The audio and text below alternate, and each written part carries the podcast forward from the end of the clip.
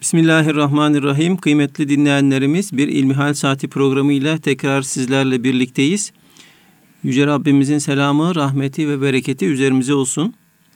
Sizlerden bize ulaşan soruları değerli hocamız Doktor Ahmet Hamdi Yıldırım cevaplandırıyor. Devamlı takipçilerimiz bilirler. Muhterem hocam son günlerin konusuyla programımıza giriş yapmak istiyorum. Müslüman bir kadının tek başına yolculuk etmesi meselesini e, şöyle etraflıca bir ele alabilir miyiz? Elhamdülillahi Rabbil Alemin ve salatu ve selamu ala Resulina Muhammedin ve ala alihi ve sahbihi ecmain. Öncelikle şunu ifade edeyim. Bazı zeminlerde bazı hocalarımız efendim bu gibi konuları dile getirirken maalesef üzülerek ifade edeyim tribünlere hitap ediyorlar.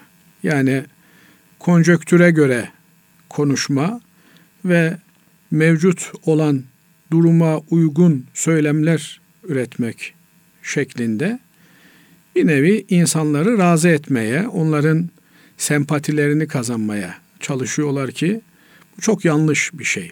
Cenab-ı Allah وَلَا تَقُولُوا لِمَا تَصِفُ أَلْسِنَتُكُمُ الْكَذِبِ هَذَا حَلَالٌ وَهَذَا حَرَامٌ لِتَفْتَرُوا عَلَى اللّٰهِ الْكَذِبِ Ağzınıza bir takım şeyleri dolayarak kendiniz bu helaldir, bu haramdır diye bir takım şeyleri nitelendirmeyin diyor. Böyle nitelendirici ifadelerde bulunmayın. Böyle yaparsanız akıbet Allah'a iftira atmış olursunuz. Binaenaleyh bir kardeşimiz bir hoca efendiye bir mesele sorarken hoca efendinin şahsi kanaatini sormuyor. Yani bazen mesela bana bir mesele soruyorlar. Ben doğrudur veya değildir, caizdir veya değildir diye cevap veriyorum. Karşımdaki muhatap haklı olarak diyor ki o da bizim kusurumuz, eksiğimiz. Bunu da üzülerek ifade ediyorum. Ama hocam diyor caiz değildir dediğin şeyi sen yapıyorsun diyor. Ya madem bu caiz değil niye yapıyorsun? Ben de yani bunu da söylerken e, haklı bir şey, doğru bir şey söylediğimi ifade sadedinde bu beyanda bulunmuyorum. Ama diyorum ki ona yani sen bana Allah'ın hükmünü soruyorsun. Sen ne yapıyorsun diye sorsan ben sana kendi yaptığımı söylerim. Ama sen benim yaptığımla ilgilenmiyorsun. İlgilenmemen lazım bir noktaya kadar. Evet doğru olan gayra verir telkini kendisi götürür salkımı olmaması.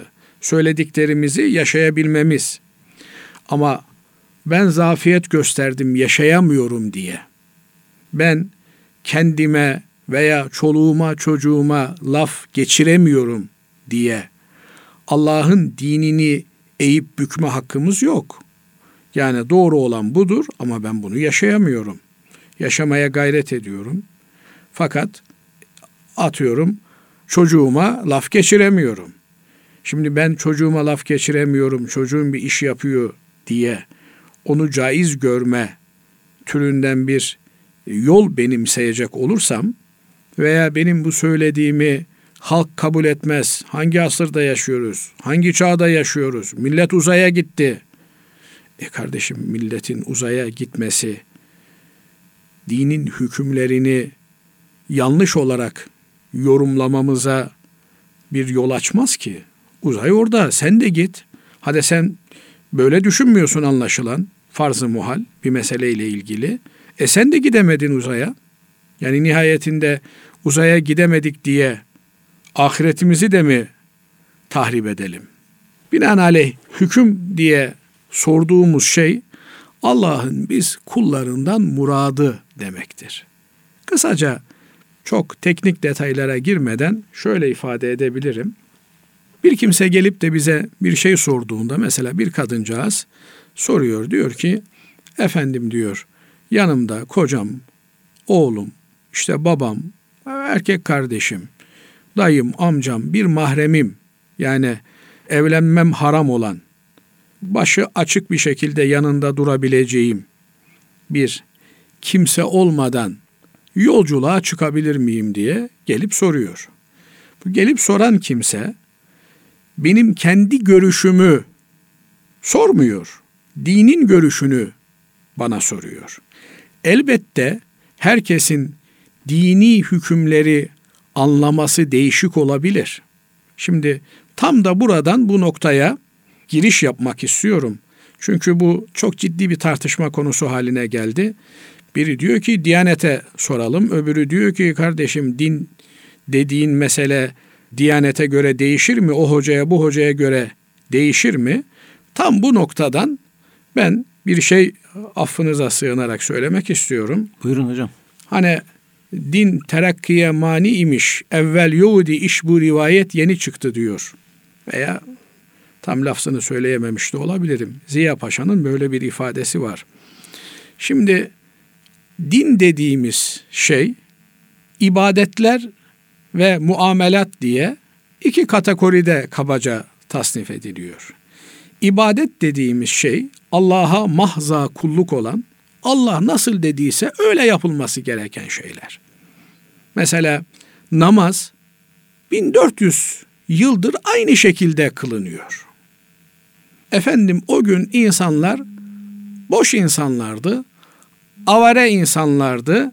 Binaenaleyh o gün bunları yapmak mümkündü. İnsanlar beş vakit namaz kılabiliyorlardı. Cemaate gidebiliyorlardı ama bugün öyle değil artık. Modern insan çok yoğun bir insan. Modern insanın vakti çok değerli. Dolayısıyla modern insana artık sen günde beş vakit namaz kılacaksın demek olmaz. Denilebilir mi? Hayır kardeşim Allah bizim ona kulluk yapmamızı istiyor. Efendim eskiden bu kulluk beş vakit olarak yapılacaktı da şimdi bu beş vakiti yapma imkanı yok iki vakte düştü denmez, denilemez. Kulluk aynı kulluktur. Dolayısıyla ibadet olan meseleler Hz. Peygamber aleyhissalatü vesselam Efendimiz'den nasıl öğrenmişsek kıyamete kadar öyle devam edecektir. Efendimiz aleyhissalatü vesselam kendisine bu meyanda sorulan bir soruya bir defasında diyor ki Allah'a ve ahiret gününe iman eden bir kadının mahremi olmaksızın sefere çıkması, yolculuk yapması helal olmaz diyor.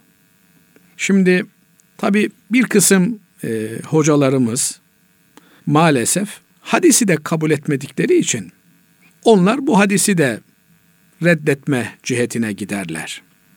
Biraz daha insaf cihetiyle zengin olanlarımız efendim hadis yolculuk yapmayın diyor. Dolayısıyla hadiste bir kilometre tahdidi yok. Zaten biz de bundan 100 sene önce kilometre kullanmıyorduk. Mil kullanıyorduk, berit kullanıyorduk. Yani bu hadisi şerifte kilometrenin geçmemesi gayet doğal bir şey. O gün mesafeler bir günlük mesafe, iki günlük mesafe, üç günlük mesafe, bir haftalık mesafe olarak efendim bir ok atımı olarak söyleniyordu. Dolayısıyla Hz. Peygamber aleyhissalatu vesselam Efendimiz bir kadının mahremsiz yolculuk yapmasının helal olmadığını söylüyor. Bunu Hz. Peygamber aleyhissalatu vesselam Efendimiz söylüyor. Bir hoca efendi çıkıp Şimdi hocam, şunu da diyebilir. E kardeşim yolculuk dediğin işte İstanbul'un Üsküdar'ından Pendik'e gitmekte yolculuktur. Değil mi? Evet. Efendim Zeytinburnu'na gitmekte yolculuktur. Bunu da yapamaz diyebilir. Ama Efendimiz Aleyhisselatü Vesselam farklı rivayetler söz konusu. Birinde bir gün bir gecelik yola gidemez diyor. Birinde iki günlük ağırlıklı olarak da üç günlük yola mahremsiz gidemez diyor. Şimdi o gün yol dediğiniz şey bir kafile yolda efendim bir gün takriben bugünün hesap ölçülerine göre 6 saat yol gidiyor. Çünkü e, dinlenmesi var, istirahati var, gecesi var, gündüzü var. 6 saat yol gidiyor.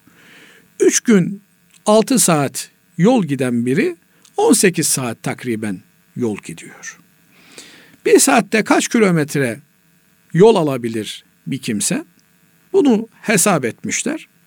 Demişler ki bir saatte bir kimsenin kat edebileceği yol 6 kilometre, 5 kilometredir. Buna göre 18 çarpı 5 90 kilometre ediyor. Öyle mi hocam? Evet. Bunun üzerinden de bir rakam söylemişler. Demişler ki 90 kilometrelik normal bir yolda 90 kilometrelik mesafeyi aşan kimse yolculuk hükümlerine tabi olur. Yani namazını kısaltır, dört değil iki kılar, dört rekatlık namazları. Eğer ayağına mest giymişse bunun üzerine mesih verme süresi 24 saatten 72 saate çıkar.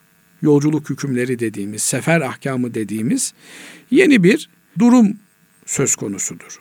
Bu aynı zamanda bir kadının tek başına gidebileceği bir mesafeyi de ortaya koyuyor. Bu normal şartlarda böyledir. Efendim eğer anarşi varsa, terör varsa e, bir sokaktan öbür sokağa gidemez. İşte bugün maalesef dünyanın birçok yerinde iç savaşlar söz konusu. Bırakın kadını erkek bile bir sokaktan bir sokağa gidemiyor. Şimdi hocam e, burada benim iki sorum var aklıma gelen. Birincisi bu mesele az önce bahsettiğiniz ibadetlerle alakalı kısmı mı dahil oluyor? İkincisi de bu hükmün illeti nedir? Yani burada işte o zaten ibadet mi veyahut da muamelata mı girdiğinde belki ortaya çıkacak ama yani burada güvenlik mi söz konusu yoksa farklı bir şey mi? Taabbudilik mi söz konusu? Burada taabbudilik ağır basıyor benim kanaatime göre. Bir başkası diyebilir ki hayır benim kanaatime göre burada taabbudilik ağır basmıyor. Bu taabbudi bir mesele değil. Bu meselede farklı düşünülebilir diyebilir biri. Ama burada 90 kilometre diye kendisine soru sorulmuş. Bir hoca efendi de fetva vermiş. Sen nasıl böyle bir fetva verirsin diye çığırtkanlık yapmak, terbiyesizlik yapmak, edepsizlik yapmak hele de bir hoca efendiye hiç yakışacak bir durum değil. Çok müptezel bir şey bu. Yani ona sormayın, bana sorun ben daha iyi bilirim. Yok böyle bir şey kardeşim. Yani herkes şöyle insana bir bakıyor. Bunun ne kadar e, söyledikleriyle yaşantısı uyuşuyor diyor. Bakıyor ne kadar takvalı bu hoca efendi onu test etmeye gayret ediyor. Her satıcının bir alıcısı vardır. Yani böyle bağırıp duran hoca efendilere sakin olmalarını tavsiye etmek lazım. Onların da bir dinleyici kitlesi var. Onların sattığını alan da bir zümre var. Hem de yani şimdi hasbeten lillah konuşan hoca efendiler var. Allah rızası için konuşuyor, ücret almıyor. Ne çıktığı televizyon programlarından ücret alıyor, ne verdiği konferanslardan, yaptığı sohbetlerden ücret alıyor. E belki de bu açıdan da bir takım hoca efendiler kendileri parasız konuşmadıkları için müşteri kaybederiz diye mi düşünüyorlar onu da bilemiyorum artık. Onlar kalkmışlar. Efendim niye ona soruyorsunuz bana sormuyorsunuz? E sana da soranlar var. Kimse sana soranlara niye siz bu hoca efendiye soruyorsunuz, başka hoca efendiye sormuyorsunuz denilmiyor. Dolayısıyla burada elbette din Allah'ın dinidir ama dini anlama noktasında bizim aklımızla, idrakimizle Allah bizden ne istedi? Baştan bunu ifade etmeye çalıştım biraz herhalde toparlayamadım. Şunu söyleyeyim o toparlama sededinde. Allah benden ne istiyor? Şimdi mesela bir alışveriş yapacaksınız. Bu alışverişi yapmamı Allah benden istiyor mu, istemiyor mu? Mesela cuma ezanı okunmuş. Siz de bakmışsınız hamsinin kilosu 3 liraya düşmüş. Cuma ezanı okunurken siz hamsiyi satıcıdan alabilir misiniz? Alamazsınız. Allah sizden çünkü o anda camiye gitmenizi, cuma namazınızı kılmanızı istiyor. Ama çok ucuzladı hamsinin fiyatı. Ben çıktıktan sonra pahalanabilir. Pahalansın kardeşim. Senin o anki vazifen camiye gidip cuma namazını kılman. Şimdi bir kadın benim tek başıma yolculuk etmemden Allah razı mı değil mi bunu soruyor. Bir hoca efendi de bakıyor Kur'an-ı Kerim ve karnefi buyutikün ne diyor? Peygamberin hanımlarına evlerinizde oturun diyor. Niye? Ev dediğimiz mekan kadınların tahtı, sarayı. Sarayı boş bırakmayın diyor Cenab-ı Allah. Evinizde oturun. Evinizi imar edin, evinizi ihya edin diyor. Ama şimdi batıdan bir takım aklı evveller geliyor. Batılı kadın evinde oturup çocuğunu büyüttüğünde, evinin işini, hizmetini yaptığında ideal kadın olarak takdim ediliyor. Doğuya bize geliyor. İşte kadın sömürülüyor, kadın şöyle yapılıyor, kadın böyle yapılıyor. E sabahın altısında dolmuşlara binip itiş kakış iş yerine gidip orada Ahmet'in Mehmet'in emri altında orada çalış şöyle yap böyle yap diye 24 saat bir iş baskısı altında olan kadın nihayetinde ayın sonunda 2000 lira eline tutuşturuyorlar diye özgür kadın oluyor. Artık bu hikayeler bunları bırakın Allah'ınızı severseniz ya. Geçen bir Azeri çocukcağızın bir e, WhatsApp'ta bir şeyi dolaştı. Bilmiyorum size de geldi mi? Baktım bezdim artık ya diyor. Sabahın köründe kalk okula git, okula git, okula git diyor. Yani çok böyle gülmeye vesile olan bir şey oldu. Yani bu, bu kadınlarımıza yaptığımız eziyetten başka bir şey değil. Evet. Yani bir toplumsal baskı olarak zaten annelik görevi, ev işini üstlenme görevi yüklenmiş. Bir de işte modernitenin dayattığı kendi paranı kendin kazanacaksın. Efendim sabahın altısında çıkacaksın. Otobüse, dolmuşa, metroya itiş kakış bineceksin. İş yerine gideceksin. Tezgahın başına geçeceksin. Belki kahvaltı da yapmadan. Öğle yemeği ne yediği ne yemediği de belli değil. Akşama kadar iş stresi, akşam yine aynı şekilde eve dönecek. Evde çocuklar bekler, yemek isterler. Bu eziyet nedir Allah'ınızı severseniz ya? Evet. Bakın bir misal vermek istiyorum. Bu biraz önemli olduğu için müsaade ederseniz Buyurun. şey yapalım. Bir ablamız doktora gidiyor. Doktor diyor ki sen diyor çok yormuşsun kendini diyor. Allah bilir diyor eşin sana bir de araba vermiştir altına diyor. Arabanda var diye artık çocukları sen götür, sen getir, pazarı sen yap, çarşıyı sen yap diye bütün yükü de sana yüklemiştir. Kendi keyif yapıyor. Sen bütün evin hizmetini görmeye çalışıyorsun. Geri ver arabayı. Arabası da onun olsun. Çocukları da o götürsün, getirsin, marketi o yapsın, pazarı o yapsın, ev dışındaki bütün işleri o yapsın. Sen evin içerisinde rahatına bak diyor. Bunu söyleyen doktor. Niye? Çünkü bakmıyor, bakıyor ki hastası aşırı yorgunluktan ciddi sıkıntılarla karşı karşıya. Şimdi yani bu kadınlar evinde oturduğunda niye mutlu olamıyor? Demek ki burada toplumsal olarak bir dayatma söz konusu. Evinde oturan, efendim çocuğunu büyüten, kolu komşusuyla muhabbet eden, efendim sohbet dinleyen, dersi yapan, e, insanlara faydalı olmaya çalışan kimseler toplumda ikinci sınıf kadın olarak görülüyor. Böyle olunca da o zaman bu kadına sen tek başına yolculuğa çıkamazsın denildiğinde diyor ki ya ben sabahtan akşama kadar tek başıma çalışıyorum da evet. niye yolculuğa çıkamayayım? Ha işte burada işin taabbudi yönüne gelince Allah kadınları erkeklere zimmet demiş. Erkekleri de kadınlara zimmet demiş. Ayet-i kerime diyor ki mümin erkekler mümin kadınların velileridir. Birbirlerinin velileridir diyor. Yani birbirlerinin din kardeşidirler. Birbirlerinin yükünü üstlenirler, yüklenirler. Bir rol ayrımı söz konusu. Evet. Herkese vazifesini Cenab-ı Allah farklı olarak vermiş. Kadın çalışamaz mı? Elbette çalışır. Nitekim çalışıyor yani en fazla çalışan kadın erkekten daha fazla çalışıyor. Hele bizim Karadeniz'de yatar erkekler veya işte çayhanede çay içer. E kadın sabahtan akşama kadar hem evin işini hem tarlanın işini yapar. E bu bir zulüm değil mi? Yani kadını evin dışında da çalıştırmak. Evin içinde zaten çalışıyor kadın. Şimdi evin dışında da çalıştırmak bir zulüm değil mi? Bir haksızlık değil mi?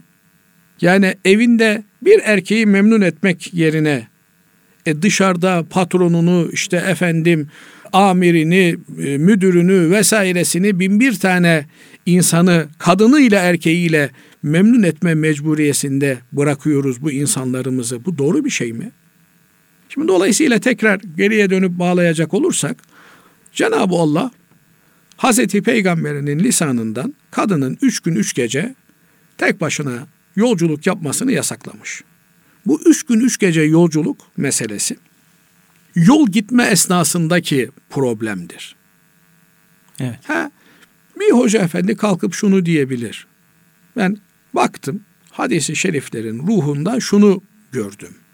Yani kadının tek başına işte Efendimiz Aleyhisselatü Vesselam bir hadis-i şeriflerinde de buyuruyor ki Allah'tan ve ahiret gününden korkan bir kadının kendi evi dışında bir yerde tek başına mahremsiz gecelemesi malinde helal değildir diyor. Yani tam metin değil mal olarak veriyorum. Üstünü çıkartması helal değildir diyor. Niye? Dünyanın bin bir türlü hali var. Şimdi Medine toplumu affedersiniz İstanbul toplumuna göre daha mı böyle tehlikeli bir toplumdu? Buradan hareketle diyebilir ki buradan maksat gece yolculuk yapmamasıdır. Dünyanın bin bir türlü hali var. Kocasıyla beraber gider, kardeşiyle beraber gider. Allah korusun bir durum söz konusu olursa en azından yanında bir hamisi olur. Burada mesele sadece emniyet meselesi de değil Basri Hocam. Evet. Burada kadın yakın bir erkek akrabasıyla beraber yolculukta bulunmalı. Şimdi adam size silahı çektiğinde erkek olsanız ne olur, kadın olsanız ne olur? Evet. Yani erkek olunca kurşun geçirmez değil. Demek ki burada farklı bir şey var. O da kadın bir erkeğin himayesinde ona emanet olduğunun bilincinde ve şuurunda olacak. Bu babası olur, kardeşi olur, beyi olur. Efendim şimdi cingar çıkartıyorlar. Biz kimseye emanet değiliz. E, yapacak Evet. bir şey yok kardeşim. Yani sen emanet olmayabilirsin ama yani ayet ve hadis Müslüman kadına hitap ediyor. Evet. Yani Cenab-ı Allah o özgürlüğü de vermiş. Evet. İnsana vermiş bu özgürlüğü. Güneşin öyle bir özgürlüğü yok. Mesela güneş benim canım çok sıkıldı. Bugün ben doğmayayım. Yok böyle bir lüksü. Doğmaya mecbur. Ama insan istersen iman et diyor, istersen iman etme. Evet. Şimdi öyle bir noktaya gelmişiz ki kimseye iman et demeyeceksin ama iman etmeme noktasında herkes bütün hürriyetini, serbestiyetini kullanabilecek. Yok öyle ya ama. Allah hepimize hidayet etsin. Amin. Allah razı olsun kıymetli hocam. Değerli dinleyenlerimiz e, programımızın ilk kısmını bu önemli e, meseleyle geçirdik. Kısa bir aradan sonra inşallah tekrar sizlerle birlikteyiz. Huzur bulacağınız ve huzurla dinleyeceğiniz bir frekans. Erkam Radyo, Kalbin Sesi. Kıymetli dinleyenlerimiz İlmihal Saati programımıza kaldığımız yerden devam ediyoruz. Efendim şimdi sorumuz şöyle. Cuma namazına gitmek için patrondan izin almam gerekir mi? Cuma namazını Cenab-ı Allah emrediyor. Binaenaleyh Allah'ın emrettiğini yerine getirmek için mahluktan izin alınmaz. Ama haber vermek gerekir. Şimdi izin almak ayrı bir şey, haberdar etmek ayrı bir şey. Patron bey, ben cuma namazına gidiyorum. Gidemezsin derse eğer böyle bir densizlik yaparsa o zaman kusura bakma kardeşim işin de senin olsun. Ücretin de senin olsun der ve cuma namazına gider.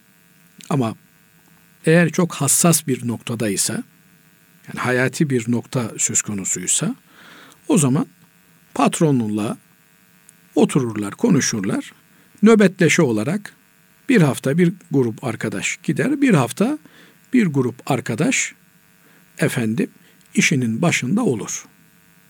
Mesela hastanelerin acil bölümlerinde vazife yapan personel. Evet. E, bu cuma saatinde bir olay oldu. Bazı olaylar var ki beklemezler kardeşim yani sen namazını bitireceksin, geleceksin, e, hutbeyi bitireceksin, geleceksin böyle bir lüksün olmayabilir. Çok hassas bölgelerde koruma görevi yürüten kimseler. E bunlar da bu görevlerini yerine getirmek durumundalar. Mesela kitaplarımızda çok açık bir şekilde ifade eder. Eğer bir kimse hastasını yalnız bırakamıyorsa hasta cumaya gitmediği gibi o hastaya bakan kimse de cumaya gitmekten muaf tutulur. Evet. Binaenaleyh bu gibi durumlarda olan kimseler, Zaruri hallerde. zaruri haller olan kimseler, bu kardeşlerimiz bir program çerçevesinde bir hafta gidemeyebilir, nöbettedir. Bir diğer hafta e, muhakkak surette cuma namazını ifa ederler. Burada temel mesele şu. Allah'ın bize farz kıldığı emirleri yerine getirmek için insanlardan izin istemek durumunda değiliz. Binaenaleyh cuma namazı vaktinde dışarıda harcadığımız sürede iş akdinin içinde zımnen insanın ihtiyacı olan, maddi manevi ihtiyacı olan temel ihtiyaçlarının karşılanması lazım. Bu namaz meselesinde geçen bir kardeşimizle beraber oturuyorduk. Ben dedi bir kimseye ders veriyorum. Namaz vakti geliyor. Namaz için seccade istiyorum, namazımı kılıyorum ama ders verdiğim kimse namazda, niyazda alakası yok. Bir defasında bana dedi ki işte namazı kılıyorsun ama namazdan zevk alabiliyor mu? Evet. Çok güzel. Ben de dedim ki yani o istediğim zevki alamıyorum namazdan. Ama işte bir gün o zevki alırım diye namaz kılıyorum dedim diyor. Müdahalede bulundum haddim olmayarak yine. Keşke şöyle de ilave etseydiniz dedim. Evet namazdan zevk alamıyorum belki ama namaz kılamadığımda çektiğim azap ve acı telafisi imkansız olan bir şey. Şimdi yani bir Müslüman Cuma'ya gidiyorum ben, öğleye gidiyorum, ikindiye gidiyorum. Kardeşim ben namazdan zevk alamıyorum. Alamıyorum ama ben en azından kendi açımdan söyleyeyim. Cenab-ı Allah en azından bundan bizi mahrum etmesin. İnanıyorum ki bütün kardeşlerimizin de durumu aynıdır. Efendim namaz kılamadığımız zaman onun acısını, ızdırabını yoğun bir şekilde hissediyoruz. Yani cuma saati geçiyor ve ben cumaya gidemiyorum. Yani neredeyse fıttıracak gibi, aklını kaybedecek gibi oluyor bir insan. Yani aklı başında bir iş veren böyle bir densizlik, böyle bir akılsızlık yapmaz. Bir akrabamla konuşuyordum. Dedi ki bizim patron Avrupa'ya fason iş yapıyor. Avrupa'dan adamlar geldiler, bizimle teker teker konuştular. İş yerinizde rahat mısınız? Çayınızı kahvenizi huzurlu bir şekilde içebiliyor musunuz? Namaz kılanlar namaz kılabiliyorlar mı? Hatta baktılar diyor abdesthanelerin uygun olmadığını gördüler. Buraları düzeltin diye talimat verdiler diyor. Cami diyor ondan sonra bir halılar değişti, daha temiz, daha nezih bir hale geldi. Niye? Mutlu insan daha güzel iş ortaya koyar. Ama mutsuzsa bir insan o adam huzurlu iş yapamadığı için ürettiği de kalitesiz olur.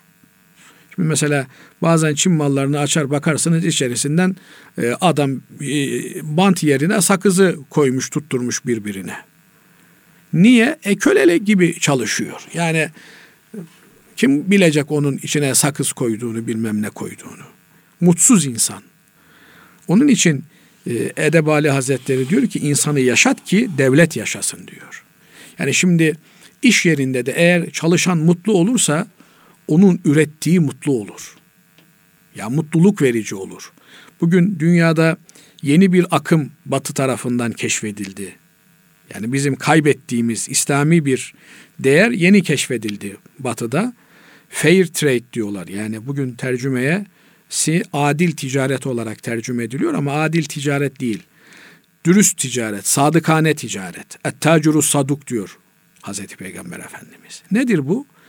Üretimin ilk aşamasından son tüketiciye kadar herkesin memnun ve mutmain olduğu, tatmin olduğu bir halkadan geçiyor bu üretim. Yani çiftçi ben hakkımı aldım diyor. Efendim toptancı ben hakkımı aldım diyor. Nakliyeci ben hakkımı aldım diyor. Kimse ben bu e, zincirin içerisinde zulüm gördüm demiyor. Beni e, istismar ettiler demiyor. Niye?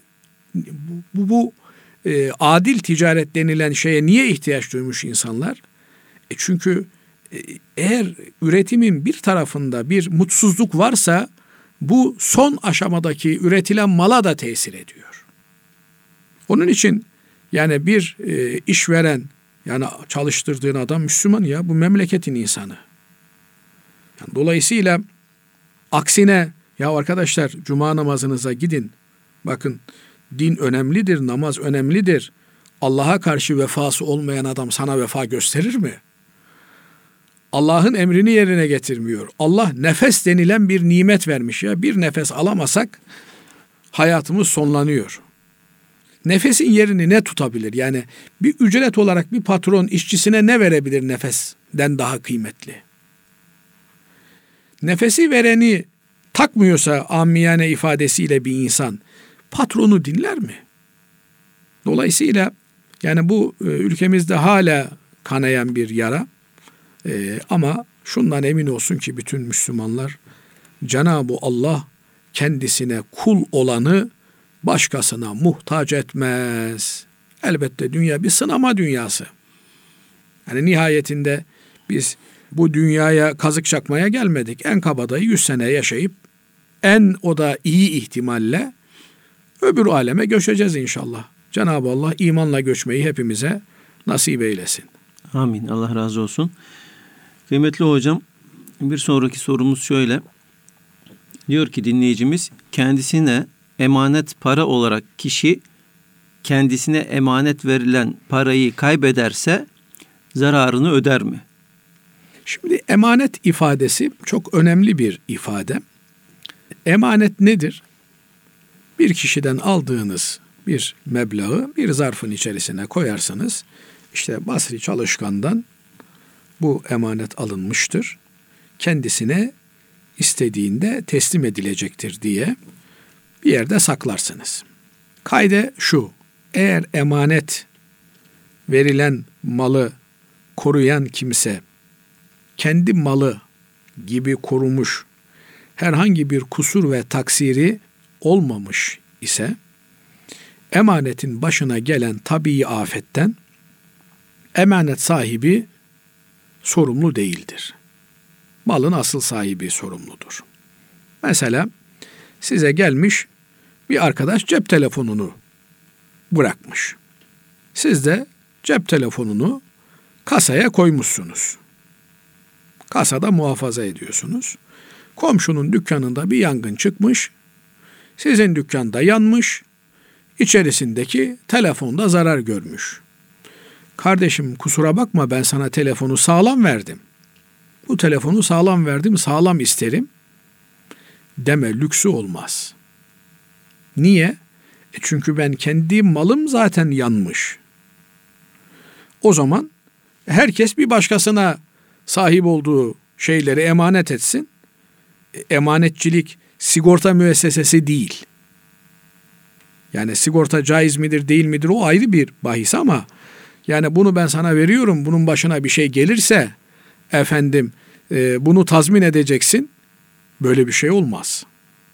Ama eğer ihmali olmuşsa efendim cep telefonunu sana emanet etmiş sen de tezgahın üzerinde bırakmışsın arkaya gidiyorsun geliyorsun derken biri almış veya odanı kitlemeden çıkmışsın biri odana girmiş Telefon gitmiş. E, ver telefonumu. E, kardeşim kusura bakma. E, senin telefonu biri almış. Böyle bir şey yok. Eğer e, bir kusur varsa, bir taksir varsa, kasıttan bahsetmiyorum zaten yani kasıt varsa haydi haydi emanetin geriye tazmin edilmesi gerekir. Ama bir kusur yok, taksir yok, kasıt yok kendi malınızda telef olmuş. E, emanet sahibi kalkıp da benim malımı iade edeceksin diyemez. Evet. Fakat burada şunu da ifade edeyim. Yani ben Basri hocam size diyelim ki 500 lira emanet verdim. Siz de onu kendi paranıza koydunuz. Ben ihtiyacım oldukça kullanırım dediniz. Ondan sonra da çaldırdınız. Eğer böyle bir şey olmuşsa yani emaneti kullanmaya başlamışsa kişi Evet. O zaman tazmin etme mecburiyeti doğar. Ama kullanmamış, saklamışsa o zaman tazmin etme mecburiyeti olmaz. Evet. Peki hocam, e, diğer bir sorumuz şöyle. Takiye nedir? Müslümanlıkta amacına ulaşmak için farklı görünmeye müsaade edilmiş midir? Takiye olduğunun dışında davranmak. Yani farklı bir gündeme sahip olmak. Kalkıp diyorsunuz ki işte ben e, sizi çok seviyorum ama aslında sevmiyorsunuz.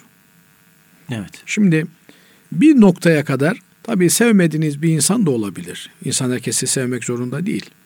Sevmediğiniz bir insana da kardeşim ben doğrucu Davud'um, seni sevmiyorum demek durumunda değilsiniz.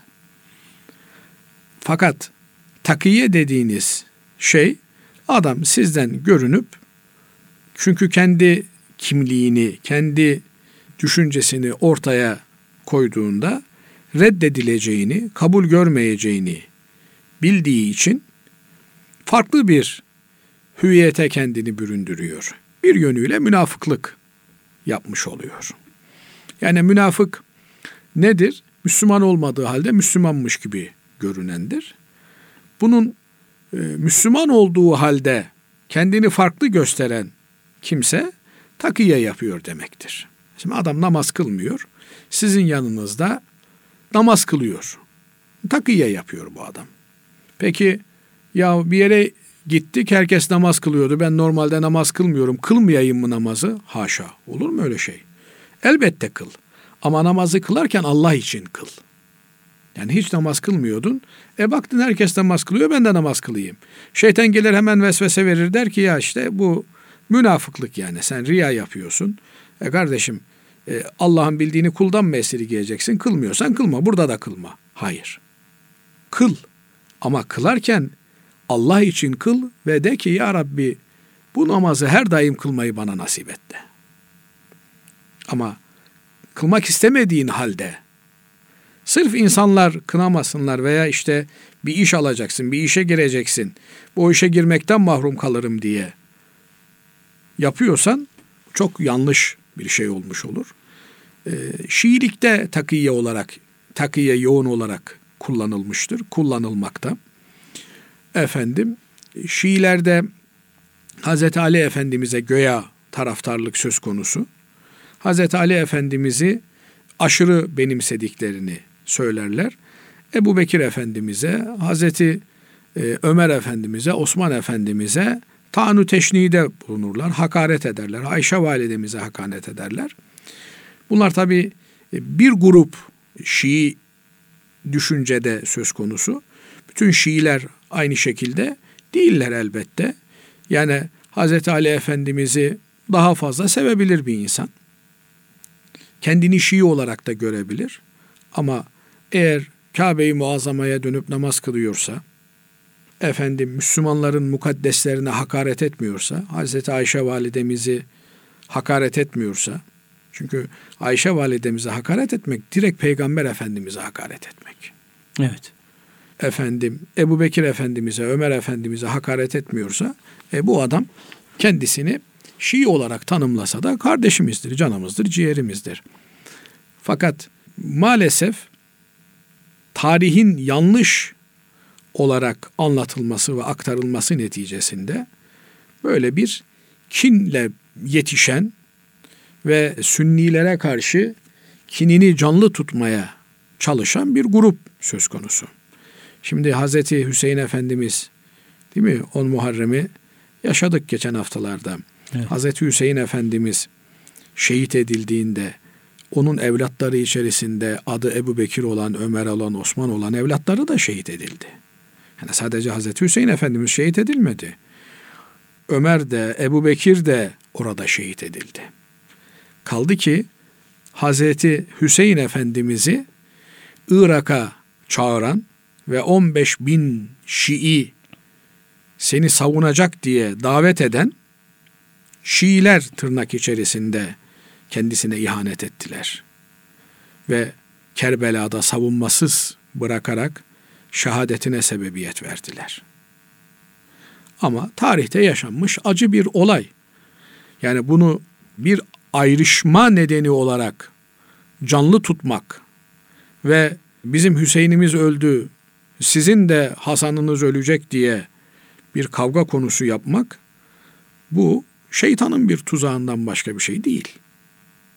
Hasılı kelam takiye Müslümanca bir davranış değil. Ama bazı yerlerde mesela Efendimiz Aleyhisselatü Vesselam el harbu hud'atun diyor. Savaş hiledir. Yani karşı tarafı alt etmenin meşru hileleri de söz konusudur.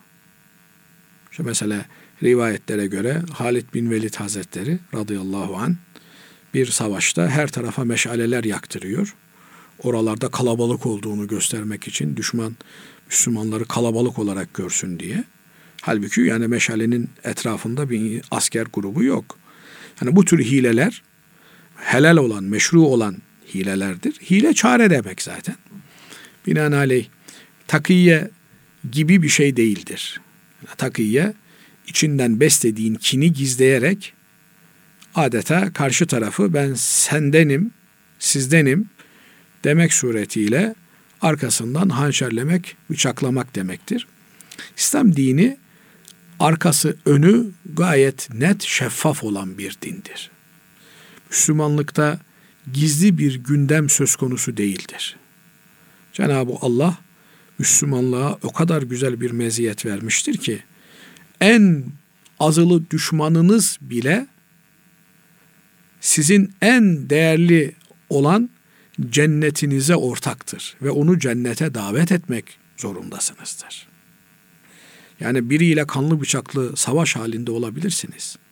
Bir cümle söylemeye bakar. La ilahe illallah Muhammedur Resulullah dedi mi sizin kardeşinizdir ve sizinle beraber aynı cennete taliptir. Ve siz onu sahip olduğunuz en değerli olan şeye çağırmakla mükellefsiniz. Evet. Yani ben bunu öldüreyim, gitsin, Allah'ın laneti üzerine olsun diye bir lüksünüz asla ve kata olamaz. Onun için Müslüman yaşatan insandır, dirilten insandır. Ahirette en değerli olan cennetimizi paylaşmak için bir mücadele yürüten insandır Müslüman insan. Onun farklı gündemi olmaz. Ancak der ki gelin sizi dost doğru yola çağırıyorum. Beraber cennete gidelim der. Rabbim İslam'ı hakikatiyle anlamayı cümlemize nasip eylesin. Allah'a kul, Habibine ümmet olma bahtiyarlığını lütfetsin. Amin. Allah razı olsun kıymetli hocam. Değerli dinleyenlerimiz bir İlmihal Saati programının daha sonuna ermiş bulunuyoruz. Hepinizi Allah'a emanet ediyoruz efendim. Hoşçakalın.